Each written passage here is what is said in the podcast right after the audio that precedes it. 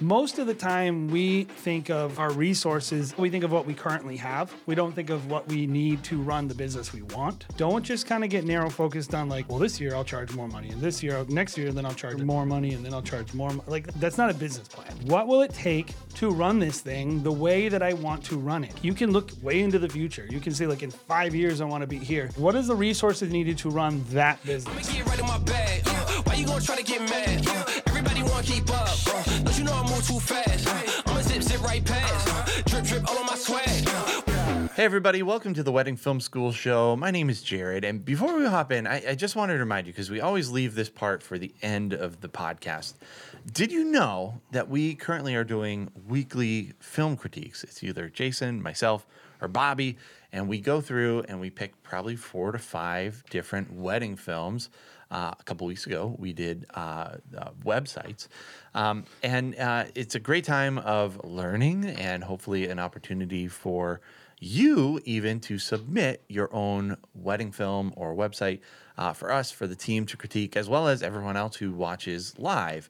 Uh, we find it's just a great opportunity for the whole community to grow and learn from one another.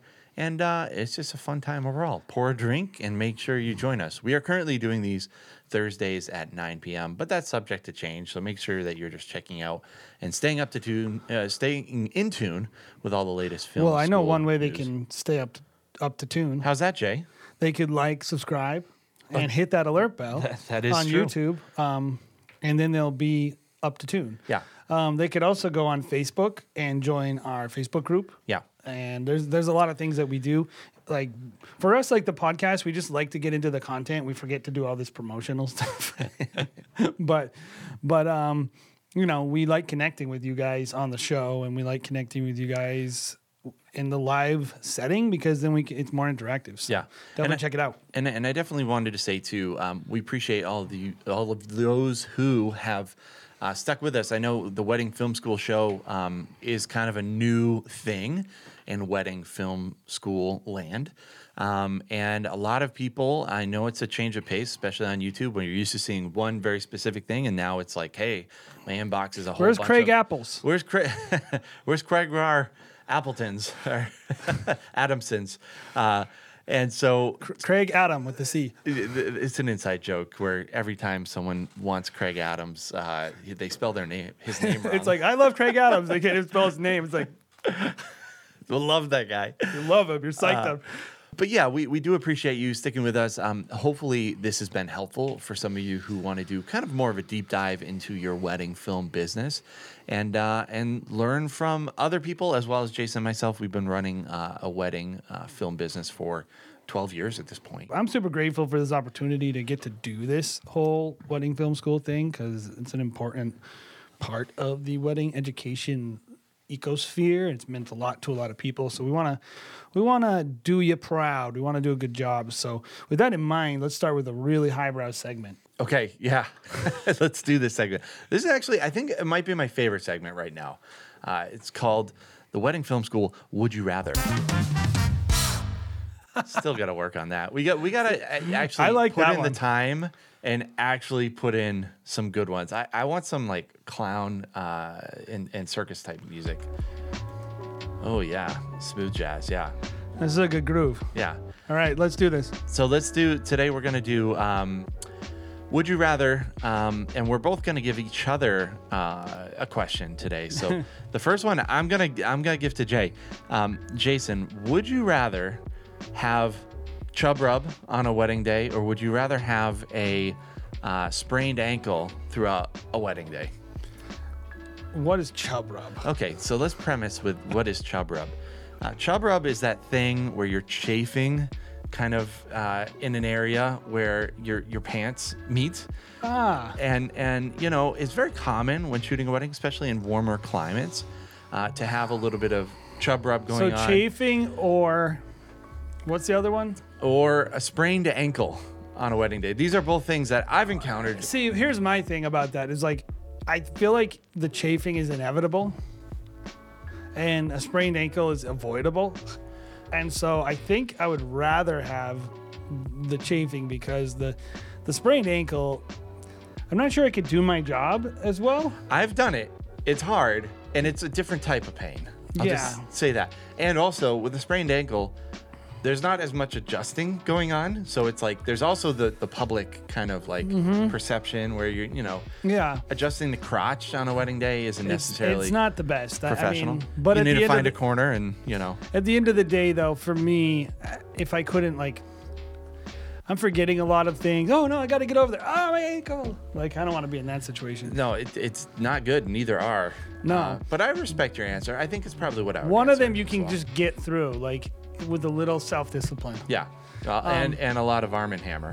Arm and see, I'm not a arm and hammer guy. No, it gives you cancer. So I mean, apparently. Good for me. but I, you know, I know that, that a lot of people like that's an essential part of their wedding filmmaking kit. Yeah, It's yeah. like arm and hammer, which is always like never been a thinking part for me. So so here's my would you rather Great. for you. Would you rather forget that you had a wedding and um show up like late yeah. um and this is with the no let's say would you rather forget you had a wedding and not even shoot it or shoot a wedding and lose all the footage Oh, wow. That's a really good question. I have to think about that. Hard. Um, you know, okay, so this is what I would say. I would probably rather shoot the wedding because A, I could prove myself to a couple like I'm here, I'm responsible, I'm trying hard. And then blaming the technology is always a shoe in bet of like, oh, this damn camera broke or whatever, as opposed to it being fully on your shoulders that I was just an idiot. You know what's funny about that is like I get people lose things. Yeah. But like it also is your fault. like if you Uh, don't yeah. back stuff up No, and you don't have totally. multiple copies, If- they don't know that though. The client doesn't know yes, that. yes. The client doesn't know that, but I mean, at least you would be like, well, you know, this, and you could doubly blame it on the technology. And yes, I, I think as a professional, it is my fault, and I feel horribly because it would be my fault. I think I would agree with your perspective as well. Both would be nightmare scenarios Yeah. for I mean, can you believe that we've never lost someone's footage? Like really? No, we haven't really lost it. Uh, we've been able to recover it. Yeah, we had probably- a problem one time, but Yes. like we we've never like lost a wedding of all the weddings we've done. If you're listening to this, we've done like over 700 weddings Yes, probably, 750 something. Yeah. and um, we've never lost someone's footage. Mm-hmm.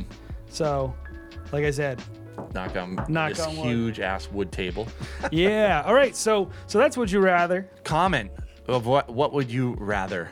Would you rather in the comment section? Yeah, uh, give us some good would you rather's down there Yeah. because um, wedding days are. Um, Let's be honest, it's just for traffic. We want to hear your we want to hear your opinion. we just below. really need to just build up our clicks, the YouTube algorithm. Comment section. Even if you just write like "I hate you" in the comments, like or thumbs down.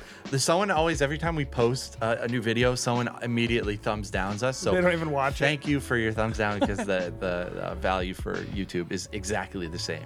that's not true. It isn't. No. It is. Its comments are. I thought it was thumbs down or thumbs up gives you the same amount of of uh, promotion. I, maybe that's true. Yeah. I'll look that up, and if if if you're right, I'll leave it in, and Yeah. if you're wrong, I'll cut it out. Okay. Does your wedding filmmaking business offer live streaming? Maybe you're just looking to get into live streaming. Wherever you find yourself today, one of the most overlooked elements of a successful live stream is securing a rock solid connection to your final destination. In that case, you should check out the LiveU Solo. The LiveU Solo offers bonded cellular streaming, which combines up to four separate internet connections into a single, fully redundant connection. Live stream with confidence to any platform from basically any location. This thing is battery powered, they're plug and play, and they're supported by LiveU's innovative LRT service. The LiveU Solo is perfect for any event videographer that needs an easy, on the go, reliable stream. Get one today.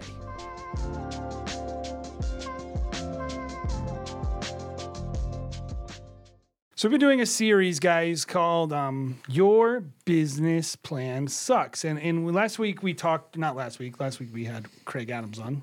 Go check that one out if you want to hear the founder of Wedding Film School. It's a really cool interview.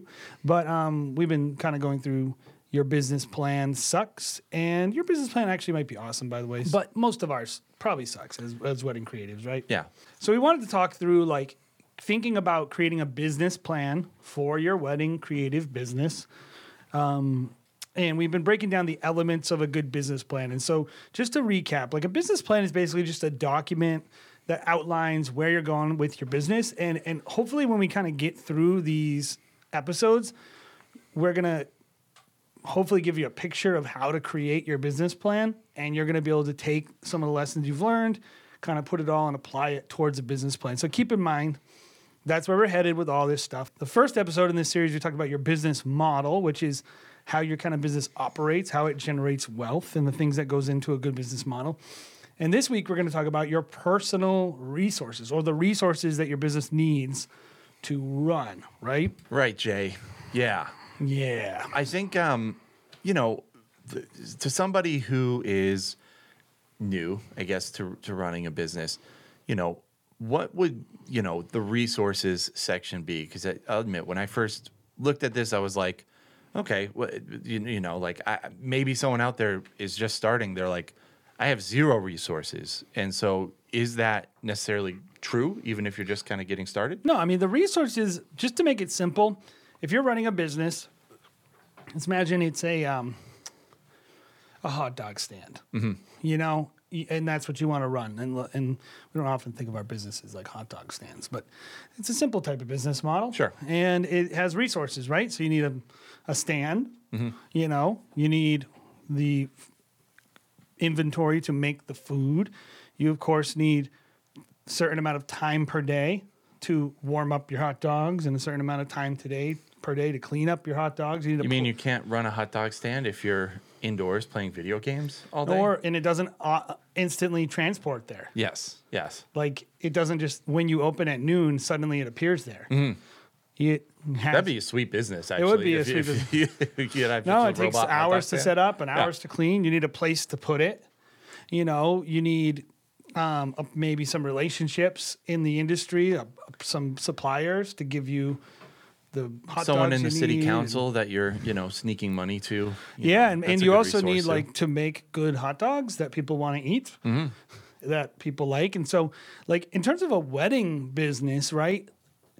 Most of the time, we think of our resources. First of all, we think of what we currently have. We don't think of what we need to run the business we want. And I think that's kind of one of the biggest changes we want to make in people's mind is getting wedding professionals to not just look at what they have now and and not even just go like ah, if only I could do like I think there's this one path people go on which is like I'm going to start shooting elopements or destination or something glamorous. Um, and there's nothing wrong with that, but because they're perfectly viable forms of business. But I want people to just be thinking, okay, don't just kind of get narrow focused on like, well, this year I'll charge more money, and this year, next year, then I'll charge another more money, and then I'll charge more. mo- Like that's pretty much that's not a business plan. Is every year charge more money. That's good you, if you can pull it off. Awesome, but think about other things beyond just every year I charge more money. And to think about our businesses the same way you might think of a hot dog stand, which is what will it take to run this thing the way that I want to run it?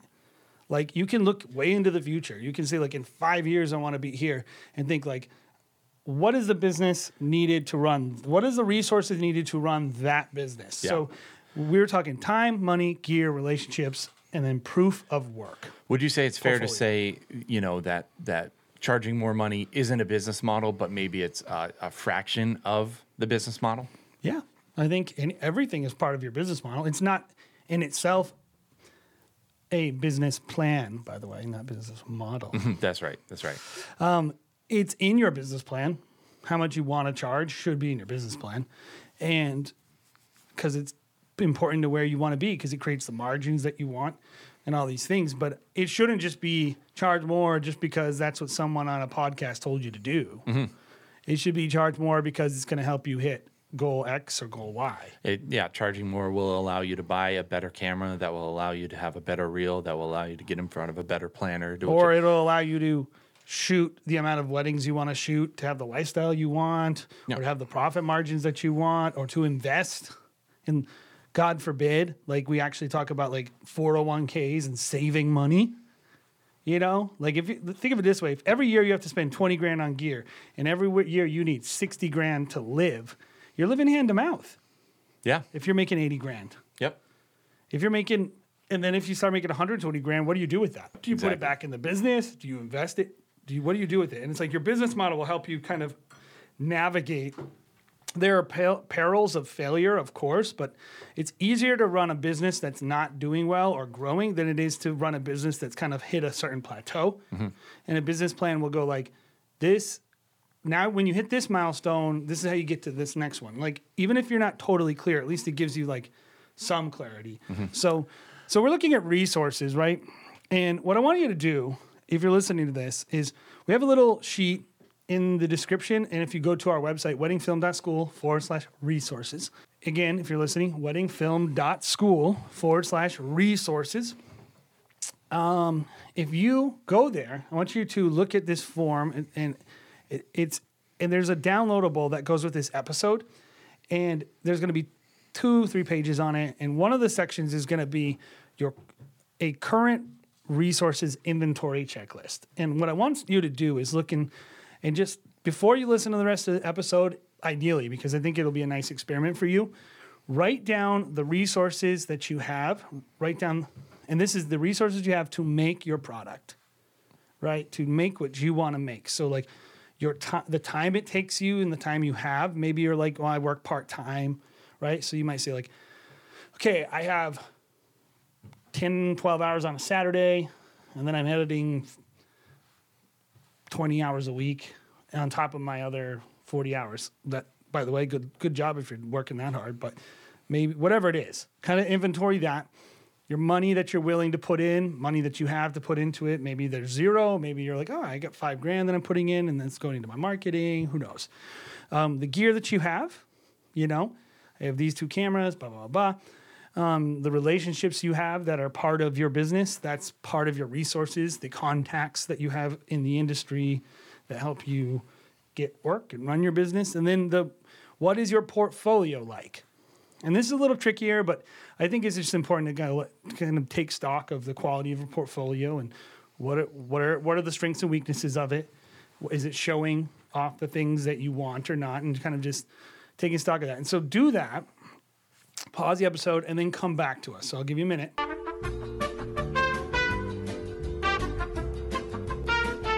Okay, they're back. They just did it. Let's talk about these resources a little bit, Jared. when we first started um, breaking these down, I don't think I realized um, how much these resources kind of played into our business personally. So uh, this has been a plus for even us trying to whittle down because we actually go through and we're like, oh yeah, these are the areas that we're struggling with personally. So I think. And, and I think uh, a good common um, kind of theme for this episode um, and this whole series is just you're never finished with this. You're never finished kind of taking stock in your resources and trying to decide where your your pressure points are and where your points of pain are, right? Well, in like the the synergy between the first two is really interesting to me because we're going to talk time, money, right?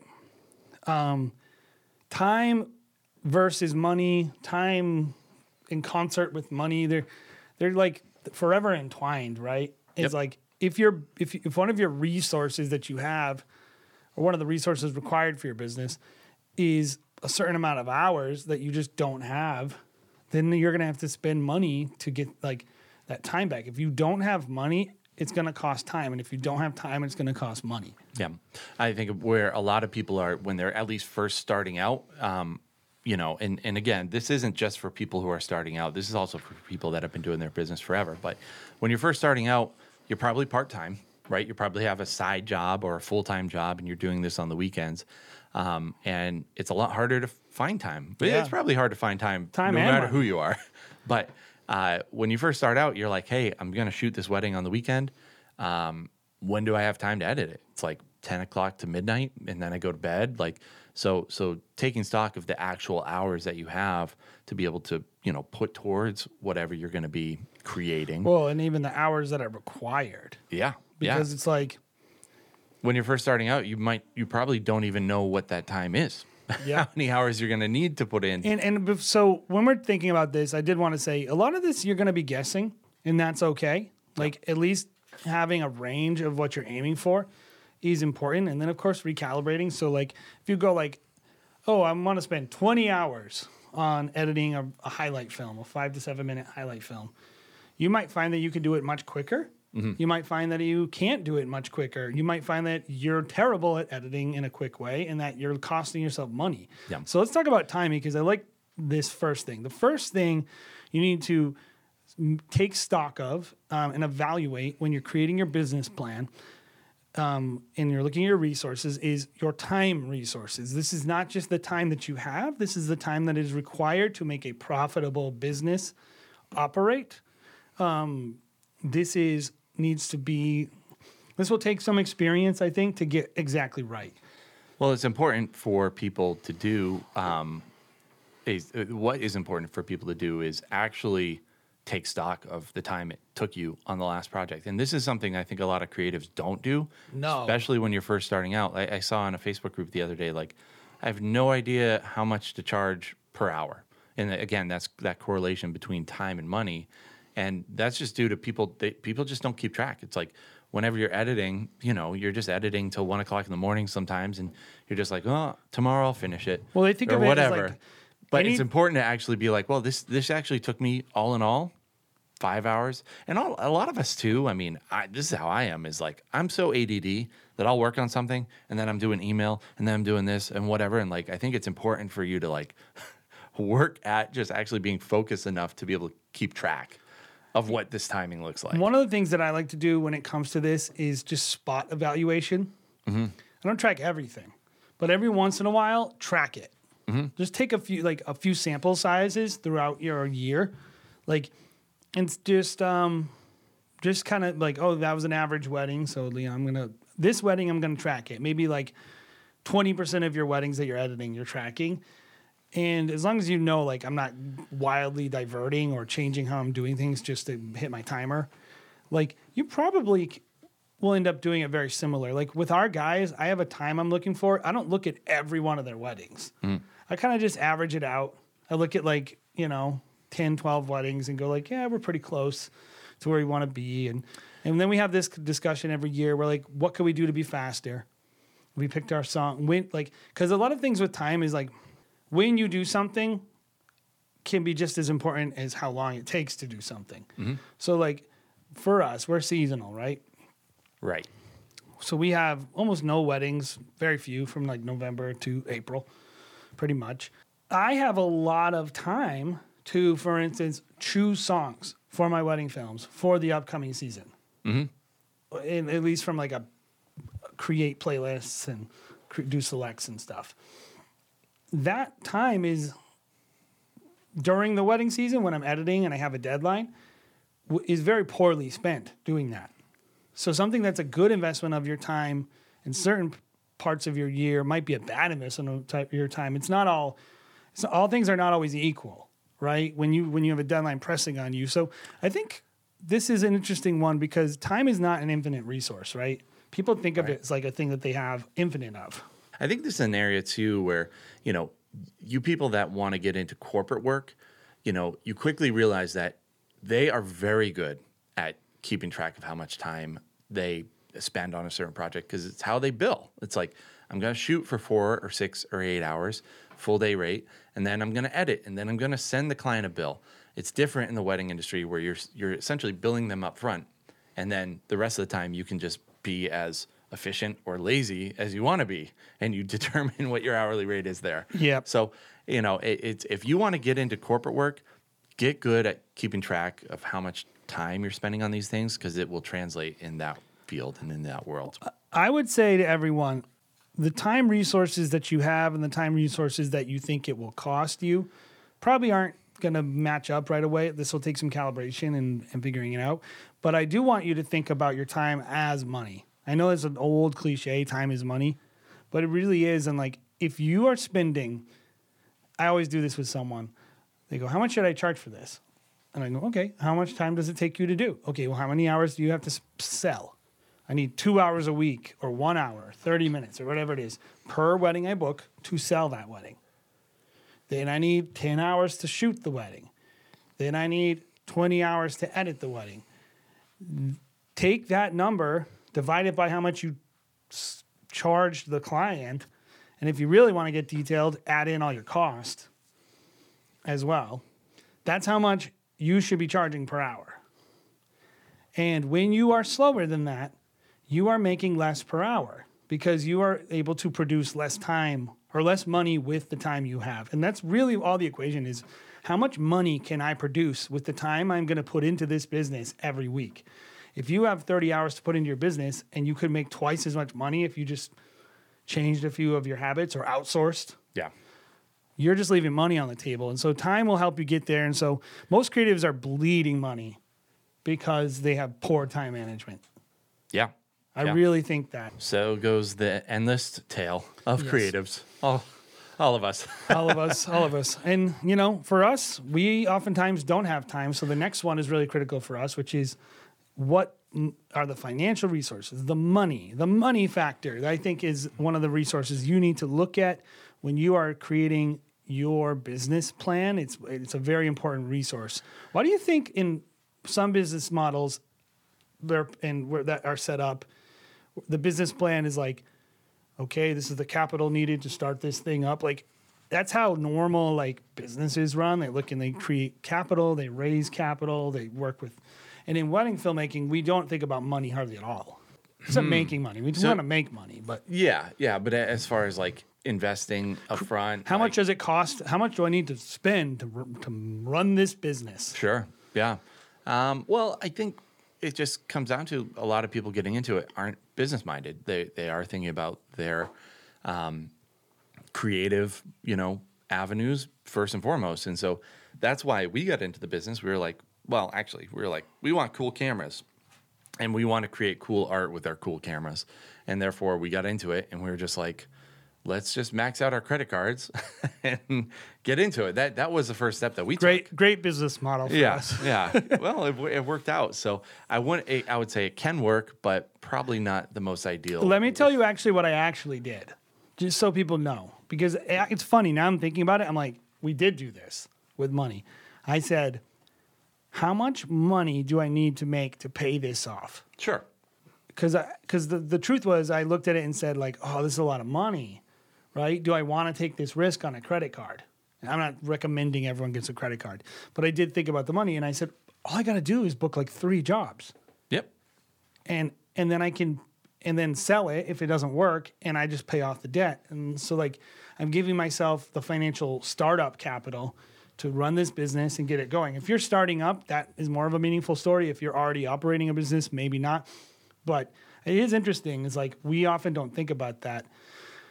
For people who are running their business, do you think a lot of wedding creatives really think about the need to infuse the business with cash on a regular basis?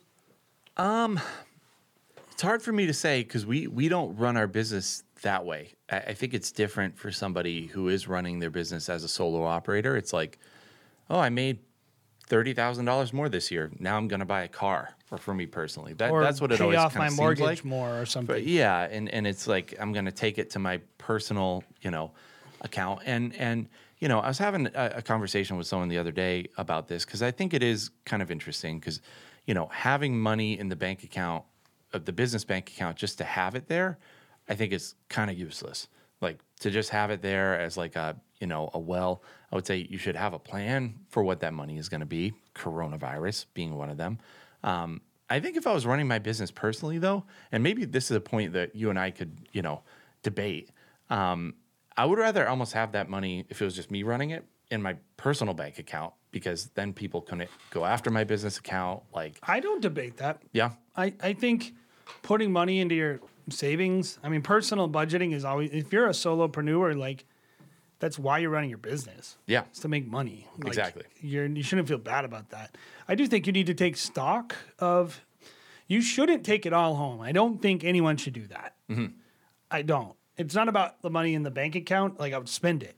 yeah, saying like you should try to think through how what are what are my financial resources that I'm willing to contribute to this business, and what are the needed. And I'm like, if you're starting out, maybe you have a pile of cash, yep, right? That can go into a lot of things, getting a space, maybe you need an office, maybe you need marketing, maybe you need more cameras. Yep. You know, and then if you're running it, it's like, okay, what are the things every year I break a lens, every year I do like Yep. you have to be considering. I mean, we're going to talk in another episode about budgeting. Um, but one of the resources your business needs to live is cash. It's not just your talent, your time. It does require cash. And I think for me, that's the most important thing to impress upon people is you need to buy insurance. You need to, your business should be paying for these things. Like, and it needs to be built into the business plan Yep. enough money to pay for the business to operate. Like you can't be paying out of your own pocket for your office space. And I know they'll be like, well, I mean, the, the, they're the same. I'm like, no, your pocket is not the same as your business's pocket. Mm-hmm. If I need to make $80,000 salary to pay for my mortgage and live, then my, and my business needs $20,000 a year for marketing, rent, gear, I need to make a lot more than $80,000 because the business has to eat and my kids got to eat. Yep. And I think that's really what is important to me is getting people to think about that. It's it's a combination of to me, it's a combination of feeding the beast, you know, Yep. feeding the business. I always say you got to feed the baby. And, and then also, um, the thing about money is it's the great problem solver, right? So it's like if I need a problem to go away, I can always spend money on it. And so I that, that's If you where I have think it. if you have it, that's why I would say, you know, don't uh, if you are a solopreneur, take it home. That's the point is to fe- feed yourself, feed your family, to to make profit. You know, Mike Michalowicz talks about that in Profit First. Take the money home. That's the whole point of the whole thing. Don't feel guilty about that. But then also, you know, have enough money, and only you can really decide what that correct amount of money is uh, to be able to solve problems. And- I, I think I'll say it this way. If you're new and you're starting out, being conservative is probably the way to go financially. Basically, you want to spend as little as possible to run your business. I don't think that's what that is, we can debate, but I think little as possible is pretty much what you want to do when you're starting out. And we'll we'll dive in a little bit more as to how much or maybe ratios in in a uh, a, a previous. Yeah, we'll have an um, episode later about Yeah, a little budgeting. later on.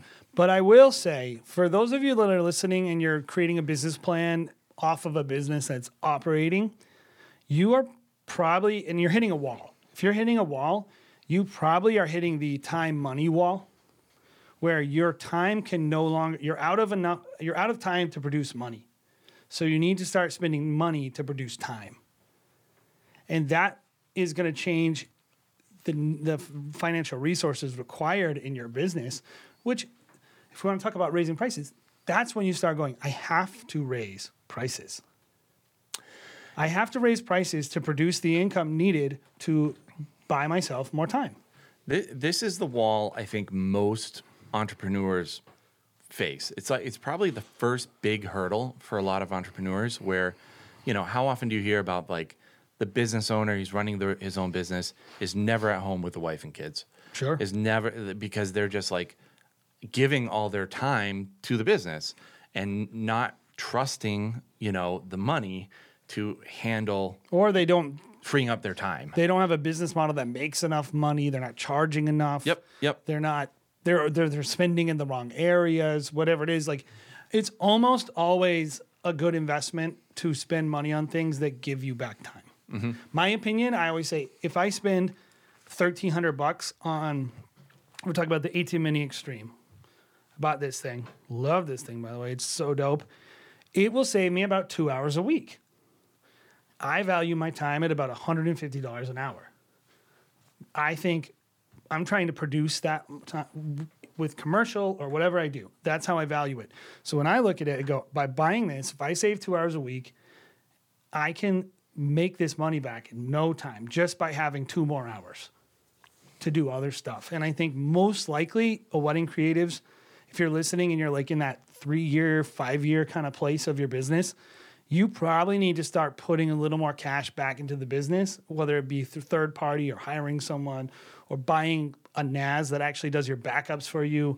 All these things will give you back the time you need in order to do the social media, build the portfolio, build the relationships, all that stuff. So time, money, they're kind of the same, but they're different and they have some different ways of solving your problems. The third thing, and, and this is very centered on filmmakers and photographers because I wouldn't use this word for another business, but I'm fine saying it. The third thing that you need to look at as a resource for your business is your gear. We love talking about gear, right? Yeah. Is this where we do a gear talk? We could do a little gear talk. No, we do don't have to do a gear talk. no, I mean we're gonna talk gear. Like we were talking about before this. Like this is the gear that you need to run the business that you. This is interesting, actually.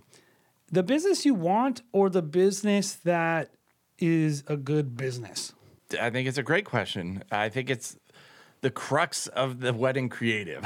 the question that they're asking is, what bus- what kind of equipment do I want? Is it the brand new, you know, Sony Alpha One, The- or the- or what what, what Fujifilm camera GFX. or what camera do I need? Essentially, what gear do I need in order to have a What does it you know, mean? profitable What does that even mean to say I need gear? When I say I need this gear, I think that's a very interesting statement because you do need gear. You do need to keep spending money on gear. Like this whole like, oh, gear doesn't matter. It's like, okay, if your camera breaks, you need a new one. That's how you make a living. So I need this gear. Evaluating that question, I think, is one of the most challenging things for wedding creatives because there's buying something new, there's always this idea in your head that either you're going to unlock some magic talent that you didn't know that you had, like, oh, I'm I, I just got this GFX medium form, sorry, large format sensor from Fuji as a photographer, or I just got the A1 and it, and it oh the autofocus is so good, and we'll even like try to convince ourselves that we're producing way better work. Or that all of a sudden, as soon as you buy it, it comes in from B and H, like the planner in your nearby city Yeah. just calls you the day of and is like, "I heard you got a new piece of gear, and I want to hire." You like, posted never happens. You posted one medium format image, and I really noticed the bokeh was so much better. Yeah, I- yeah. Like, and there is some truth to it because we're artists, you know, we're craftsmen, women, and when we, you can't separate your emotional connection to your gear. Um, and so there's a couple things about it. There's gear you need that you need because something broke, like maintenance. You need a camera. You can't not have a camera, and eventually all your cameras will break or stop working or need to be replaced. There's that kind of gear. There's gear you need to keep up with market demand that will not necessarily generate more revenue, but will keep you from losing revenue. We were talking about 4K. I'm not sure we're there yet as a business, but you know, me and you have we've we don't shoot 4K weddings on our main product until this year. Yep. And we and I'll tell you why we didn't do it cuz it didn't make me any money. And it cost me a lot of money. Yep. But I knew it was gonna have to change. So like probably 3 years ago we started planning and strategizing and thinking through what is this transition to look like to 4K. Now we might make a little bit more money, be able to you know, cuz it does cost more. So I don't mind charging more cuz it costs more, but I'm not necessarily making a more profit by doing 4K necessarily. Maybe some people are, we're probably not gonna. That is a type of thing that your business requires, right? That like it's not going to make you a lot more money, but you have to do it because the market demands it. And I think the third thing is gear that you invest in that allows you to charge more money. Right? You need it to live streaming. If you buy a YOLO box, link below, go ahead and buy one, supports our channel, um, or an ATEM Mini, and you add live streaming capabilities, you might add $20,000, $30,000 to your bottom line. And I think those are the three ways I look at gear. Is like, what do I need? Maintenance kind of purchases, keeping up with the Joneses type purchases, market demand purchases, and then ones that will actually start moving the needle towards charging more. And I think if we were being honest, the third category is what most of us justify our purchases with and is the least true. Well, actually, I was gonna say, I mean, with live streaming, I mean, we've already made back all th- probably two, three times what we've spent on. But most people don't do that. Most people like are like, I need seven new lenses, I need a new gimbal, I need a new can and like you like you were talking about before. Like you're like, well, why would I want to do that? I can make all the same money with my Mark III, my Canon 5D Mark III. Mm-hmm, mm-hmm. You will not make a dollar more by buying a new gimbal. Mm-hmm. The client doesn't care if you have a six year old Crane 2. Yeah, I mean, it's all about that gas suppression, man. It's about keeping that that uh, what is it? Uh, uh, Pepto Bismol for your your gas, dude. Like, um, but right now we're going through it where we're switching over to all Fujifilm, like you mentioned. Um, and the question in my mind is, okay, I really like the Crane Weebill, you know, the lab. Um, we only need the Crane Weebill. I'd like everyone to have the same exact crane or, or, or stabilizer gimbal. Um, why don't I just buy all, you know, Weebill? And I'm like, I really don't need to. Am I just doing this so it's easier for me? You How much easier is it really? how much easier is it really? Like, yeah, because right now, dude, we have five s- different types of gimbals. You know, I think the- we have the, eight gimbals. the Crane Three, the Crane 3S. we have the Weebill Lab. We have the. Uh, If you need a gimbal, give us a 2, call. We'll we sell you a gimbal. The the Ronin M. We have the Ronin. We have the Ronin S. Like those are the gimbals that we have, uh, and we have multiples of almost all of them. Um, so you know, I, I'm just like I want to streamline it, make it so I don't have to do training on all these different things. And you know, at the end of the day, it might be worth it. I haven't done the numbers on it, but I think a lot of people don't even consider. You know uh, what their numbers are. Is this going to make them more money? Well, why are you buying what the, the needs of the business are the first thing you need to be evaluating. So our business model, when we think about gear, we're always looking at a couple different things, and, and this will be maybe different than yours. We have a studio model. We we train our teams, and we always think about first of all, when I buy one, I have to buy multiple because we don't want multiple different kits going out because that's confusing. It's hard to train someone on seven different gimbals, which is what we're currently doing. Um, because we're trying to we're always we're also always trying to find the perfect piece of gear that fits into our workflow which is like that combination of like durability speed quality where it's like and so we're always looking at gear in those ways. And when we make like decisions like this is what we want to do we typically do like six of them five of them. And so our and then we're picking up time and we're picking up efficiency. And then of course i can send it with our team and we know it's going to be a better product and eas- more repeatable results. For your business you might be the only person using that gear. So maybe you don't have some of those considerations but you need to know why you are making these purchases and what your business really needs to be profitable like versus what you just want to be happy. And they're not necessarily in competition but I think it's important to know when you're making a decision because you want to do it and when you're making a decision because it's within your business plan. Yeah, and another thing that we tend to have a problem with at our company is like we like the gear, we'll buy a piece of gear, we'll use it for a few weddings, and we're like meh, and then we just never use it again, And we don't sell it. and we don't sell it because that takes time, and eBay's a bitch. but uh, That's actually why we got involved wedding film school, so we can just tell you about our used gear and then we can, in the comments. yeah, in the comments if you want to buy a Ronin first generation that tilts sideways, and I can't figure out why it does that. Or four or five uh, Canon 5D Mark IVs. yeah um yeah that's funny uh yeah but but but also is it gear that you you're gonna pick up and just actually not use and and avoiding that uh trap essentially? Totally. And, and you don't always know, but I think just evaluating what does my business the most important part. Yeah. really need Yep. in order to operate and be a real business. And and and i think it's okay to look long term here. Like like we were talking and debating the 4k versus 1080 thing. You know if you were starting a business now and you bought a bunch of used 1080 cameras you could make a lot of money yeah yeah it's like so you know I, it's hard for me to say what everyone should be doing That, that's a great point. Is is value, and this will be hard. Again, this is hard. If you're just starting out, all this is hard because you don't know. There's so many variables. Like you just don't have information on. Like if you're first starting out, I'd make an argument that hey, pick up some Canon Mark threes for like five hundred dollars. Find them online, and then you know you can make wedding films this summer. You can go out and shoot something that's great, and then honestly, if, the, if you're buying them for five hundred dollars now, you could probably buy them for five hundred dollars in the or sell them for five hundred dollars and, and just split, you know break even Yeah, on your gear and then make money with it in the meantime. Like I would make an argument as as a mentor to somebody. That's maybe what a lot of people should do because then you're spending thousand dollars on two cameras, and and as opposed to you know three thousand, you're saving yourself two grand.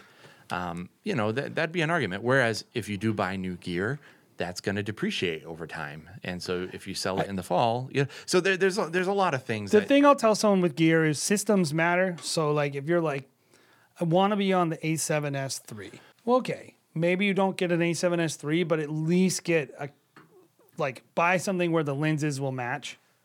You know that will help your business model. Is like mm. if you buy an older Sony, something where you can use the E mount lenses that you buy for the old thing, and then when you upgrade your body, you just switch them over. I think that thinking through that. Yeah. This is probably where Jason and I will be the wedding film dads and just be like, you know what, son or daughter? Do you really need sometimes, that? Sometimes you just have to, you know, bite the bullet and deal with it for a little bit until you can get what you want and afford that car or Yep, yep. video game or whatever it might be. Like just Save money. Save money. We'll be a little bit boring and just tell you to save money to freaking deal with it. And th- this is you'll never hear this conversation anywhere else in the wedding film industry uh, where we're just talking about looking at gear from this perspective, right? Where it's like, no, we're not like we're not going to say just go out and buy the brand new camera that just came out. That's awesome. That looks great. Until you're in a position to really do that. Until you're in a position where if you're at the top of the market, if you're Alex Douglas, if you're Henry's Martins, or or any uh, you know Lindsay Conklin at at the top of their market, um, maybe you do need to do that. Maybe you do. Maybe it's life and death. I, I would even argue up there. Your clients probably don't know. They like the work that you did in the past. Like, but, yeah, I would But tend still, to I would tend to think there is a place in your business like this changes a lot is what I'm saying. yes. This changes a lot. There's a place in your business where there's an ebb and flow to this and and but you do need to be considering what do I need? And some of it could be as simple as three cameras. Sure.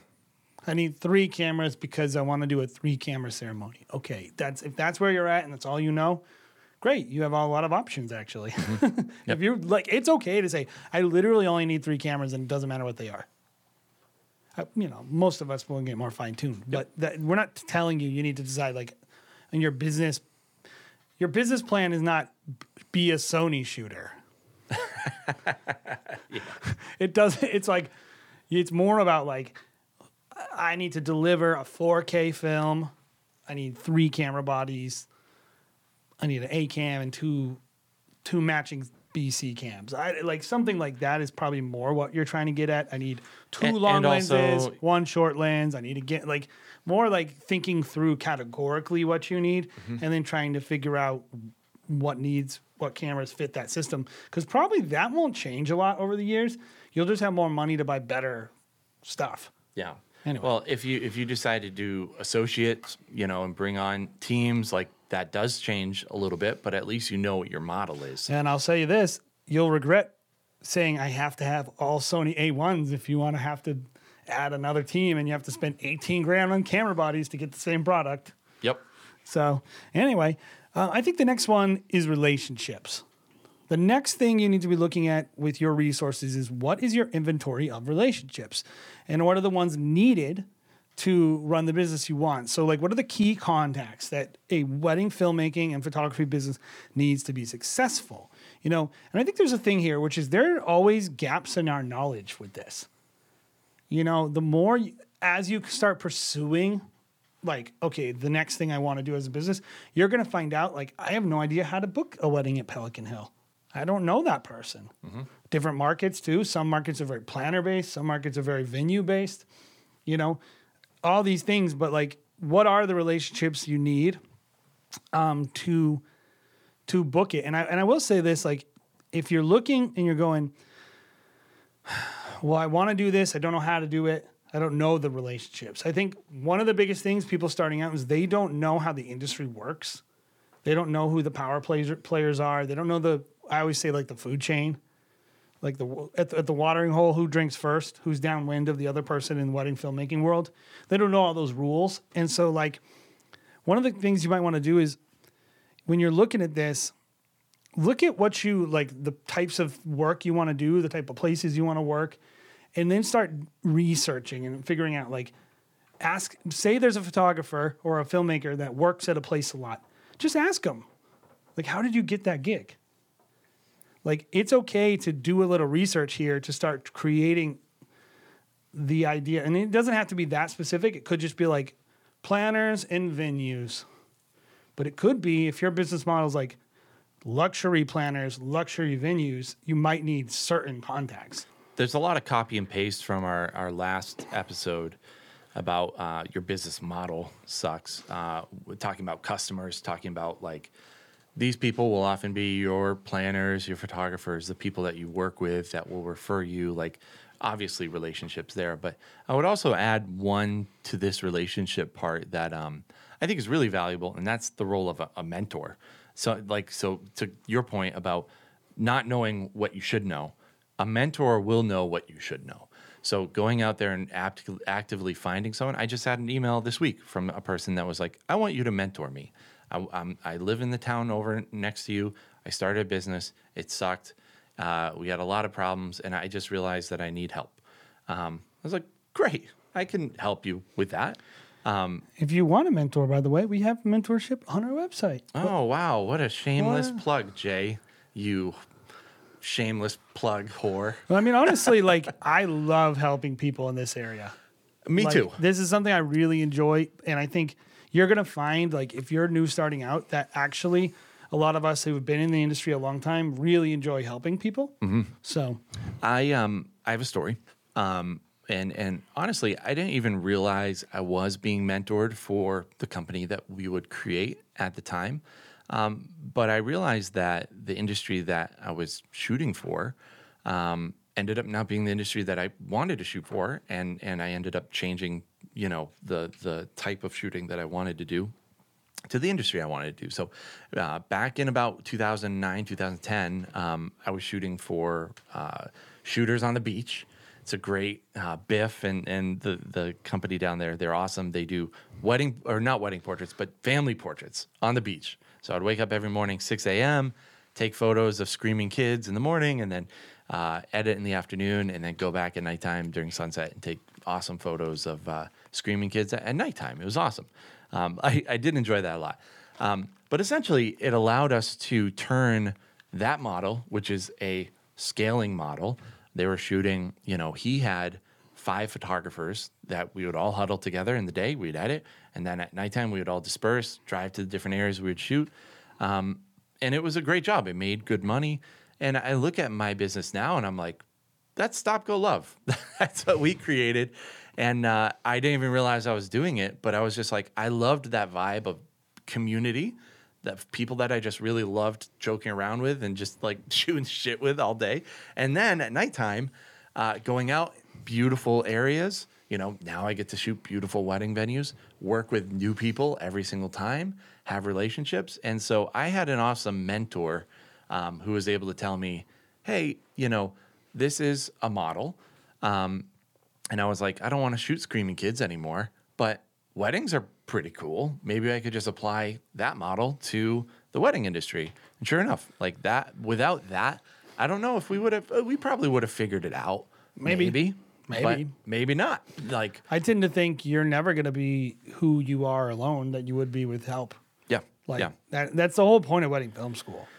That's the whole pur- purpose of uh, educational channels where you're literally like we're giving away 22 years of 30 years of filmmaking experience in the industry because we believe people need insight. You know, and that's I think Craig believed that, and every Scott believed that, and Jason, everyone involved believes like this is valuable to people and it's one of the relationships I think people don't think about. I think they, I think you're right. They don't often think about it when they're getting their business going. We do think of the planners and the photographers, and you know, and and in getting these things is often in every one of these areas, whether it be learning the the industry and knowing where the like power players are, getting to know them, planners, venue people, photographers, or getting a mentor. All of it is going to come down much more to your assertiveness and willingness to go get it than than you probably are going to be comfortable with at first. I oftentimes talk to people and I'm like, they're like, "Oh, this person, I don't know this person." I go, well, email them. Yeah. We'll call them. Uh, like, and it's like you have to offer value. There's a way, and a, we're not going to talk about that today. There's a wrong and a right way to introduce yourself, get connected with people. But ultimately, they're not going to ever reach out to you. Like if you want to be mentored by me and you're like, I want to run a scale business, I'm not going to email you and say like, I randomly was thinking about a random email address and I typed it in and then I just decided I want to help you. No, I'm going to be waiting for someone to call me and say, I want what you got. I want you to help me. And a planner that you want to know, they they don't know you exist probably. You got to figure that out. And so I think this is a resource that you're going to have and but it's also one that you're going to require and it's going to require actually like putting effort into it. Yeah. And I would just add this is kind of off topic, but in in regards to having a mentor is like people's BS meter is is pretty accurate. Like just be yourself. Like if you are a person and you're like, I want to work with a very specific planner and you know they are doing a million dollar weddings and you're just getting into the wedding industry, I would probably wait on that one personally. But like there's a lot of planners out there that if you're just like, hey, I'm just getting started, uh, this is some of my work, you know, let them decide if they like it or not, um, and and say, hey, I want to do this type of wedding. I notice that your style is like this. If you're ever doing like a stylized shoot, or if you ever need someone to film, you know, a video for your website. I would love to be a person that can do that for you and and just reaching Mm-hmm. out. And a lot of times just reaching out to a lot of people is more beneficial to reaching out to just one person. You need to kiss many frogs. That's right. That's right. But relationship I've building kissed many and none have turned into uh, the prince anything. or princess. The relationships that you're going to need, they are ladders that you have to climb. Yes. And like if you, you if you want a second shoot and you want to learn to shoot light and airy, don't email Jose Villa. You know, he's going to not respond to you. and you're going to be discouraged very quickly. Yeah. No, go with people who like who are accessible. You know? And i mean whatever. I'm, I'm not going to stop you from shooting for the moon. Maybe you do email jose villa but but at the end but don't be expecting that to be the thing that works. Like if you have don't go for the if this is your first year in operation like jared said i don't think you're going to have much luck emailing the most expensive planner in your city. Because they don't need to work with you. They can work with all these great people. So it's like you work with people who need people that is like the most important contact is someone who needs you Yes. That's very true. find someone who needs you Yeah. and then meet a need for them just like when we talked about our business model who is my customer segment and what needs am i fulfilling i don't fulfill a need for a planner who can call any any filmmaker in america they don't need me mm-hmm. they, they but the planner who's starting out who's up and coming who doesn't maybe have all the contacts but they have a lot of weddings they need you Yeah. they'll be helpful And so this this is probably a little bit of a hybrid between the two, but sometimes you have to pay for these relationships. maybe not with money but definitely with time Definitely with time, sometimes with money, and if that means going to engage, like we're doing in you know uh, December of, of 2021, you guys should come, uh, or or or just buying someone a freaking fruitcake or whatever it might be online and sending it to them and saying, "Hey, I saw on your Instagram post that you love these. You know, here's a lemon meringue, whatever. Like, I would love the opportunity to work with you, whatever it might be." So, a little bit of a hybrid. Yeah. So the last the last thing I think, and this is where a lot of people like maybe you have a lot of clarity, maybe you don't have a lot of clarity, but I think a lot of creatives, this is the thing they I feel like they do know, which is their portfolio, the proof of work. You must that is one of your resources, and you have to take stock of it. Um, and if you don't have it, you gotta then get it. you got to get it quick. You got to get Otherwise, it. no one no one will hire you. This is this is what I, I will say. Remember, rewind back to the back to the hot dog stand. Your portfolio is like the raw materials of your wedding business, not your camera. Mm-hmm. The portfolio is what's it's like it's akin to someone tasting your food. Mm-hmm. They don't care how it's made if it tastes good. Yep. Like and so if well, you I mean, if you don't, they people don't. They people eat McDonald's. they, they don't want to know what goes into the sausage. They don't. if they like it, they like it. They'll like and like just give someone something that tastes good. And if you don't have, I think most most of you listening, you probably have pretty good work. Maybe you're not always featuring it in the right way. You're not presenting exactly what you want, and, and that's a another discussion entirely.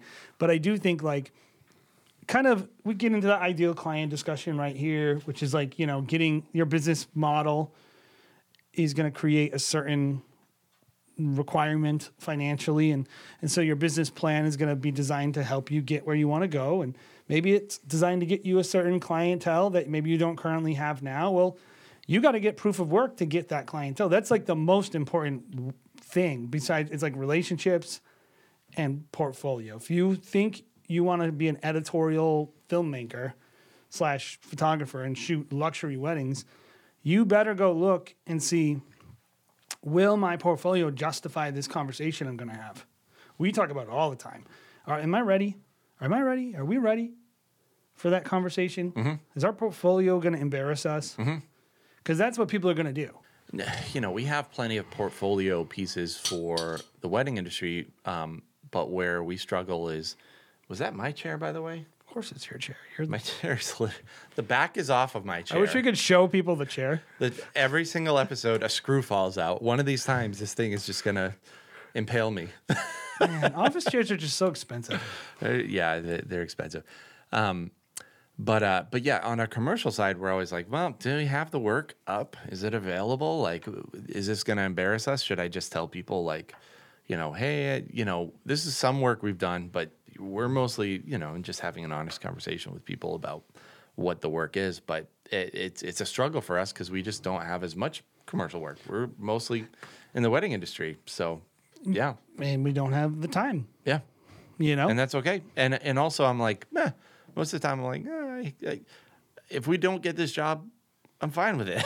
yeah, Like, I'm not willing to do the work it requires to get all those commercial jobs. Yeah. But but what is interesting is this is probably the part that's going to be the most fun for you if you're a wedding filmmaker. Is like you're going to enjoy, um, you you know, building your portfolio. Mm-hmm. But I do think you need to view it as a resource of the business, and it it's like an every year resource. You need to always be making sure that your business has the portfolio needed to support your business plan. Because if your business plan is like to shoot 20 weddings a year at $8,000, right? Pretty good business there, pretty solid if you're able to do that. I mean, you're amazing if you're able to do that. You need a portfolio that supports it. Now, probably you'll get it. Probably you'll get it. But, like, what does that mean? Okay, your portfolio, by the way, we mean the work that is seen by everyone. You know, of course, you have that's a very narrow definition. But just in terms of what I'm displaying, I need enough things to show people that will generate interest in my product and allow me to be profitable. And it needs to be the type of thing that will get me to the next thing. This is not to say that you only shoot those things. That's why we're distinguishing between your portfolio that way because I think a lot of people make the mistake of thinking like I want to be known as an adventure person so I only shoot adventure weddings. You're like and then they look at their their bottom line they're not they're making 15 grand as a business because they turn down every wedding and they think that's how you get your ideal client. It's like no, it matters what you put out there. It doesn't matter what you like, you need to get paid. Mm-hmm. You know, and like that's that's our belief. That's our belief. Is like I'm not here to tell you how to like be happy shooting photos. I'm here to tell you how to make a living shooting photos or doing video. you know, on this scale, I think there there is a little bit of a trap with portfolio where it's like some people might view it as the end all be all and probably the most important resource that you have. Um, and I'm not saying it's not important. I think it's very very important. Um, but it it it, it um, works in sync with the rest of these. Yeah, it's items, important. Right? It is important. As do all of these, you know, these top fives. They all work in sync with one another. The portfolio, without a good relationship, you know, wouldn't have happened. The same thing without, you know, good money to buy the gear to support the. Well, it's uh, interesting. uh, gear. I think whatever. time and money Yeah. are like simpatico, right? Yep. And I think portfolio and relationships are like similar. Mm-hmm. Yep. Like you get good And portfolio. and- yeah. Well, of course, gear too. I think gear is in the middle, right? It's like playing between all of them, but like Mm-hmm. you might get a lot of money but not build a good portfolio. Yeah. But you, if you have good contacts, contacts in the industry, you can get great portfolio work. Yeah. Like there's going to be a time and a place in your business where you're going to look and go, okay, I'm making a hundred grand a year. I have, a, I'm well established. I can call this planner, and at that point, you're going to want to call planners and get those relationships going that help you get the portfolio you want. You're going to start making your decisions the later in your career you go that are much more portfolio driven Yep. Because you have enough demand on your business that you know you can still make money. I was gonna say too, you know, we, we did take out one item off of our top five list, which was talent.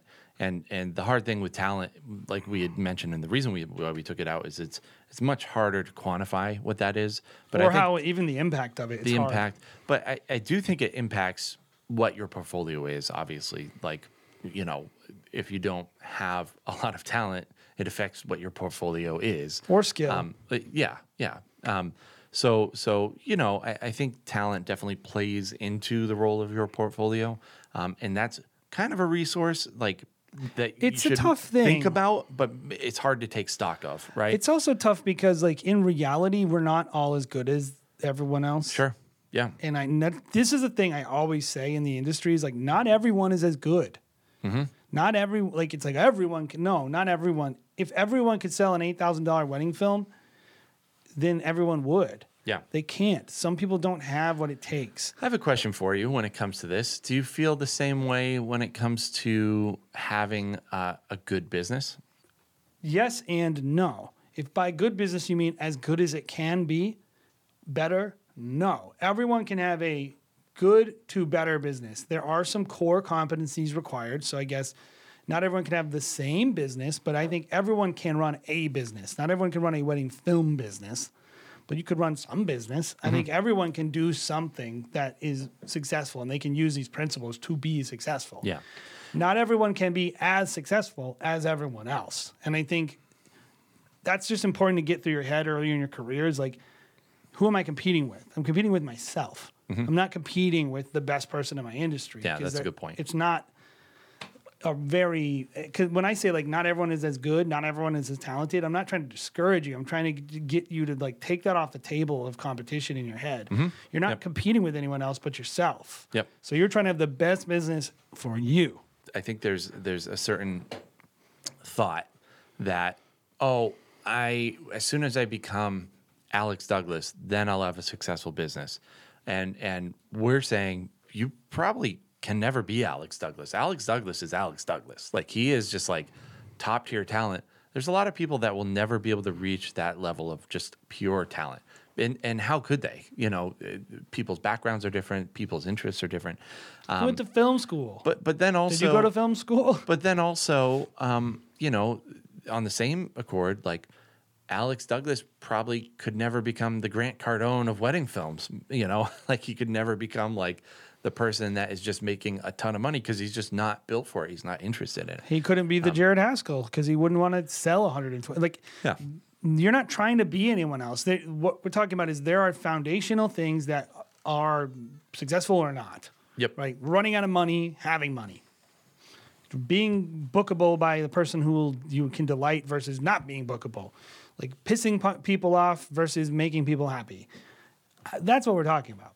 Yep. You know, and so ultimately, like, hopefully you listen to this and and and you were like, okay, these are all the resource I need to take stock of this. Maybe you wrote it down at the beginning of like what you currently have. You know, these are the things I have.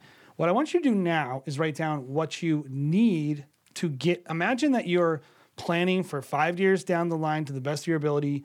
What would be your dream business? Right? Would it take more editing or less editing? Would you shoot certain cameras? Would you shoot in certain places? Would you certain type like take that and redo it in the next section on the on the work thing with the business that you want. And I want you to look at the business you have versus the business you want. And I want you to see, you know, kind of Venn diagram it in your head. Like, where's the crossover? Great. Those are the areas that you don't need to apply pressure to because they're, you know, you keep them, maintain them, but like you have the gear you need, or you have the portfolio you need, or you have the contacts you need, or whatever it is, that's great. Wherever they're crossing over, awesome. But wherever they're not, where you're looking at the business you have and the business you want, and you're seeing something's lacking from the business you have, you need to take it over and you need that's what you need to do work on right now to start getting where you want to get with your like either adding the resource, hiring a person, changing your prices to get the money, buying the camera, creating the contacts, whatever it is, that's what I want you to look at doing if you're listening to this. I might do it myself actually because I think it we have goals in our own business and I don't think we do this enough. I think it's a good, even annual kind of uh, thing to to go through and, and check yourself because, Yep. uh, especially this time where you might be a little bit slower. So, Yep. Yep. hopefully, um, guys, hopefully this was somewhat helpful. Again, the whole reason why we're doing this is really just take account. To become rich. Well, yeah, richer maybe For us to become rich. So Yeah, give us a super sticker down there. Oh, Two bucks. yeah. Um, YouTube. if this has been helpful, um, leave a comment uh, of, of to the area that, that was most helpful to you, or maybe questions you might have about your personal business, maybe areas of struggle that you're having, hurdles that you're having a hard time getting over. Um, a lot of us, I think, find areas in our business that we just end up plateauing on and we can't figure out just how to get through them or get over them. Coronavirus was definitely no help this last year. Um, but uh, also, guys, make sure that you are checking out the Facebook group. Uh, we have a, a very active Facebook group uh, where we discuss these things. If you want to ask questions of the group, uh, do so there. Also, do all the YouTube things, give us a thumbs up, subscribe. It really goes a long way in uh, getting this kind of message out to other wedding filmmakers. And that's kind of the point of Wedding Film School is, um, you know, helping people have more successful businesses. Jay and I always say it like, only 50% of the brides out there are getting a wedding film. We think that number should be closer to 90%, and that's uh, the goal. Is everyone eats, everyone does a lot better when we all are running more successful businesses. So, thank you for listening to this episode of the Wedding Film School show, guys. We love y'all. We'll see you next week.